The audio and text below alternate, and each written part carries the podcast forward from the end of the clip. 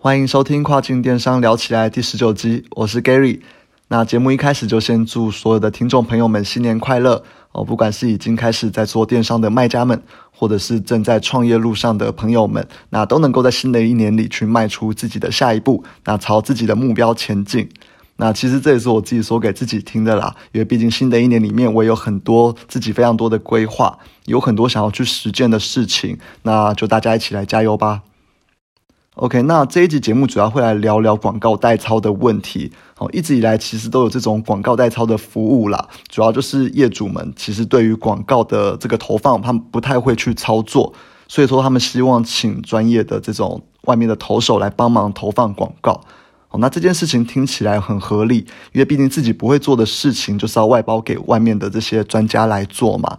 但我今天想要聊的是说，哎，可能以实物面来看，这件事情背后真的有这么容易吗？那我会这样子说，主要是因为这阵子哈，听到蛮多人在抱怨他们的这个代操公司，所以我就去深入的了解一下，哎，问一下这些老板们，去了解一下说到底发生什么事情。所以总结出了两个主要的问题。那第一个就是广告效益不佳嘛，然后代操的人觉得说这是可能产品本身的问题，他们没有办法解决。那等于说就是把所有的问题都怪罪到业主的这个产品上面。啊，那第二个问题哦，就是广告效益看起来还可以，但却没有办法帮业主赚到钱。那我就先针对第一个问题，也就是广告效益不佳的问题来聊一下好了。那其实我自己本身啊是觉得说，诶，广告牵扯的因素真的太多了。那举例来说，就是可能转换率真的不好嘛，也就是说，这个业主的产品可能它的页面优化不好，或者是产品本身的吸引力就不太够，所以说它可能，诶，固定就是十到二十个 click 才转换成一单。那这个时候，就算你找一个很厉害的投手来投好了，那你转换率这么差的情况下，它的这种广告效益就一定也是不会好啊。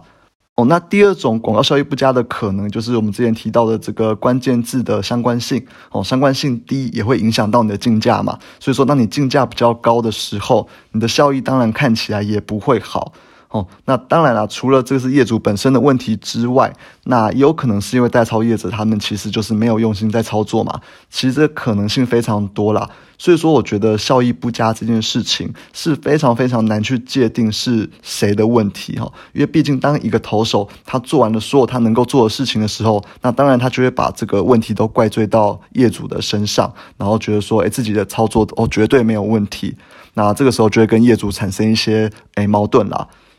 那如果真的要我说的话，我会认为说，如果你要做到广告代操的话，你一定要去 involve 到一些产品的关键字优化，甚至是这个市场的定位、市场的定位、价格的定位，然后还有一些图片的导购流程，甚至是上架流程等等的这些事情。不然，我觉得你单靠广告，你是真的是没有办法去帮助到这些业主们啊。那举我们自己的例子来讲好了。之前我们其实有在帮别人做代营运嘛，这个之前的节目上面有聊过。然后那个时候其实我们就发现可能会有这种问题产生，所以我们自己做的方式是把诶是跟这个业主说，那你们整个美国的这些运营都给我们来做，所以我们从找这个关键字开始，那从到图片要怎么设计，然后甚至到之后的上架流程以及。诶，上架完之后要跟网红做一些合作的，那基本上我们是包了所有的事情啦，因为我要这样子做，我才能够确保说，诶，每一个细节上面我都有顾到。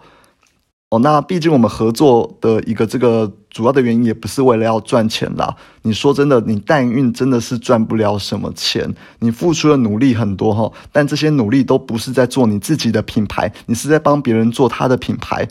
坦白说，把这些时间拿来做我们自己的产品，我觉得都赚的比较多啦。所以那个时候就只是单纯想要说，能够帮助台湾的一些厂家，那也可以给自己带来一些代运的经验。就最后就是做了一年就受不了了，因为真的是太累了。然后最后我们就把它推荐给我们另外一位有在做这个广告代运营的朋友，哎，然后结果一丢过去。哎，马上业主就来找我们抱怨说，这个朋友广告做的不好，然后问我们说能不能回去帮他们做。那我自己是认为啦，这个最主要的差异就是在于说，你有没有做到一个哎整体的规划，不然你真的只有去做到这个广告的代操，然后你又没有很认真的去了解他们的产品，其实这个迟早会有一些问题发生啦。我是这样觉得。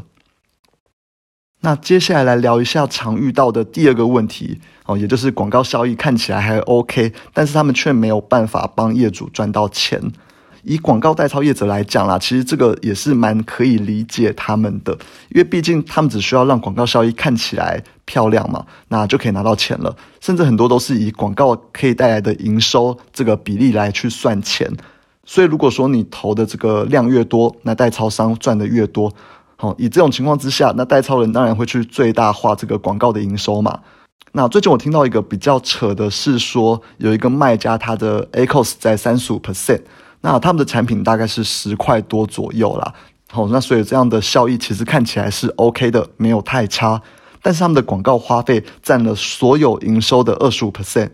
哦，那这是一个什么样的数字？我跟大家解释一下，哦，就是当你卖出了一件产品，哦，每一件产品，哎，假设你这个产品是十块好了，你每一件产十块的产品就有二点五块会花在这个广告费上面。哦，等于说花了四分之一在广告这上面，那这是一个非常非常高的数字，很可怕的。哦，那正常来，我们自己会抓在这个十到十五趴，你厉害一点的卖家，做的好一点的卖家，可能十趴以内都有可能，看这个产品的类别跟价位啦。那你直接超到一个二十五趴，那我就怀疑说，你这样到底要怎么帮业主赚钱嘛？而且这二十五趴还不加上，就是这个业主要付给这个代抄的这些代抄费用。那我觉得这是太可怕了。亚马逊上面基本上啦，这个利润都已经很不高了。那如果广告费还这样子花，我真的就只能够摇头了。很明显就是策略上出了问题啊！你业主跟代操业者之间没有良好的沟通，所以你们在产品的这个利润结构上面，或者是目标上面出现了很大的瑕疵嘛？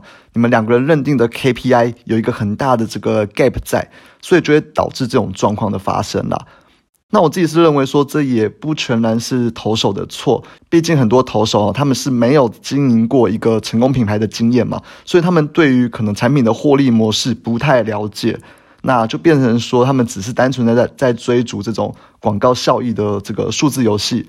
那我自己是觉得啊，这都要经验去累积啦，可能你真的有很多这种实物自己操作品牌的经验。然后你当然还是也一定要用心啦，要把业主的获利当做是你的主要目标。但很显然啦，是没有人会这样子做啊，因为毕竟他们可能一个人都要代操个可能八到九间公司，那不太可能会花这么多的时间在你一间公司上面嘛。除非就是像我们之前代操的模式一样，我们收费是拿这个利润的固定趴数，也就是可能你要减掉所有广告费用、减掉所有成本之后的这些利润，我们再从这些利润去拿固定的一些钱。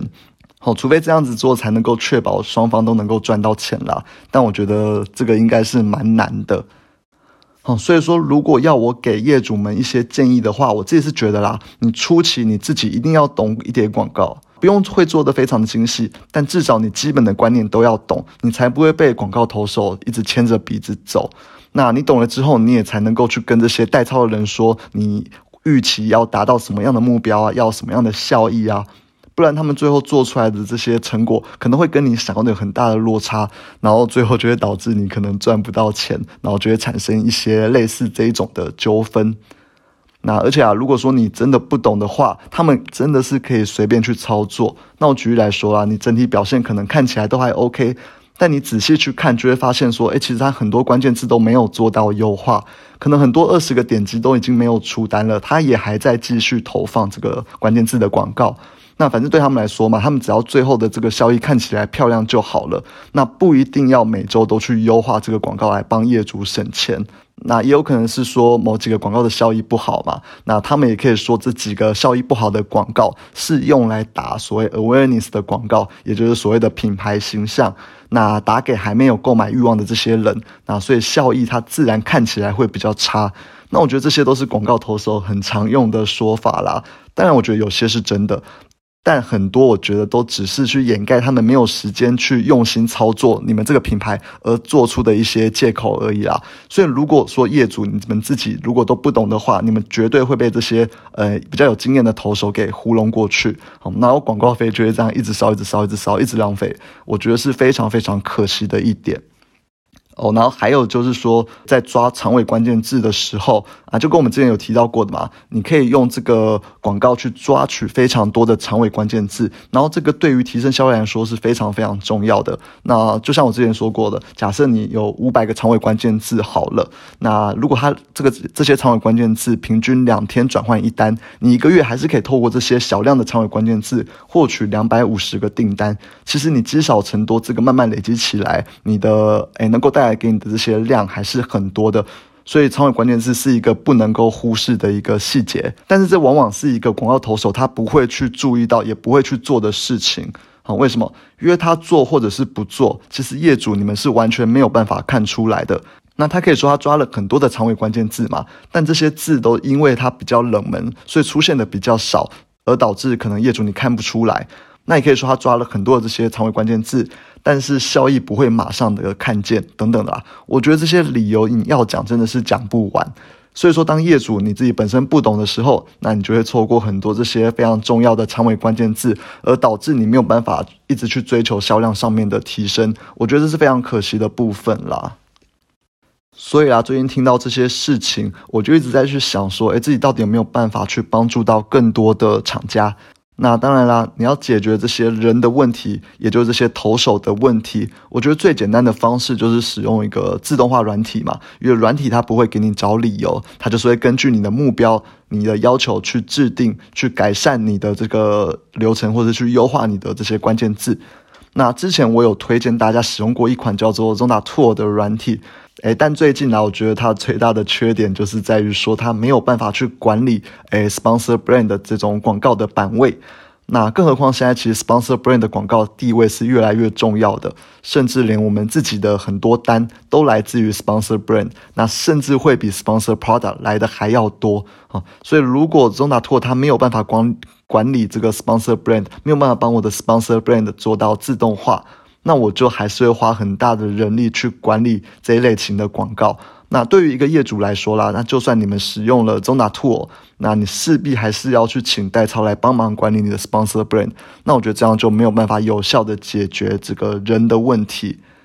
所以最后我就跟我朋友决定要自己做一个自动化软体出来，让它可以跑所有的广告，而不是只有局限在 sponsor product 上面。那我觉得这样子做才能够真正的帮助业主去摆脱代操的这些掌控啦。然后刚好上周，也就是新年的这个假期，我就去把所有的这些 Zona Tool 的演算法重新看过一次。然后基本上我做的就是复制他们所有的流程，因为毕竟我觉得它的逻辑是很 OK 的，没有什么太大的问题。所以基本上，哎，就是把这些表现好的关键字去加 bid，然后达到我们的目标 A cost。或者是把这些表现差的关键词去降低它的竞价，让它少投放一点，然后再把一些比较表现好的这些搜索词加到你的长尾关键字之中，基本上就是这些逻辑啦。那当然了，细节上面其实是蛮复杂的，因为有很多这种参参数要考量。那我这边就先不多说了。总之，我就把这些方式、这些逻辑。诶，放到这个 sponsor brand 上面，其实也都是可以做的啦。因为毕竟优化逻辑跟找长尾关键字的逻辑，不管是 sponsor brand 或 sponsor product，甚至 sponsor product，诶，甚至 sponsor brand video，其实都是一样的。所以如果说一切顺利的话啦，应该是可以成功的做出一个界面比较简单的这种自动化软体出来了。那我自己认为说，诶，我们的收费应该也会比 Zona Tool 或者是找这些广告投手来的便宜的非常多。因为毕竟我也不希望你们可能业主们透过代操费用，或者是透过这些广告的软体的费用，占你们的支出太多了。因为业主真的可能会因此而赚不到什么钱。然后同时之间，我也会用中文的方式来告诉业主们，哎，我的自动化流程有哪些啊？然后让业主们在边使用这套自动化流程的时候，可以很简单的去学习这个下广告背后的逻辑跟观念。那我觉得这样会比你们直接丢给外面的这些广告代操业者来的好啦，呃，因为他们基本上 都是直接把关上门，然后就自己做自己的嘛。那你如果想学的时候，他们或许也不会教你，所以我觉得我的方式应该是会好很多啦。节目最后就来分享一下最近的评价哦，这个评价是维婷，哦，超实用的跨境电商技巧，最近一直在找电商相关的 podcast，这里有满满的干货。例如执行操作面的案例分析、市场趋势分析、精准选品、切入市场等等。谢谢 Gary 不藏私，而且一集的时间很适合上下班通勤听，推荐给想要从线下转线上的朋友们。好啊，谢谢维婷的鼓励跟推荐。我真的觉得没有必要尝试啊，因为毕竟市场真的很大。那我觉得就是要大家一起去市场里面去赚钱，那相互比较，然后在那边尔虞我诈，其实我觉得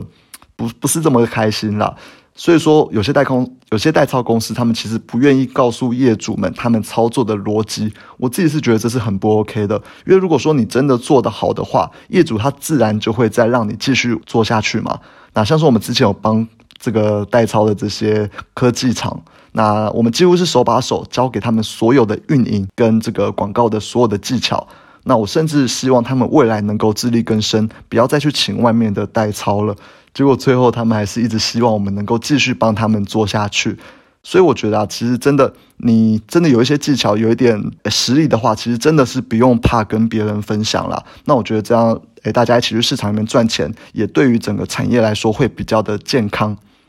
好，那这里我就先分享到这边，谢谢大家收听，拜拜。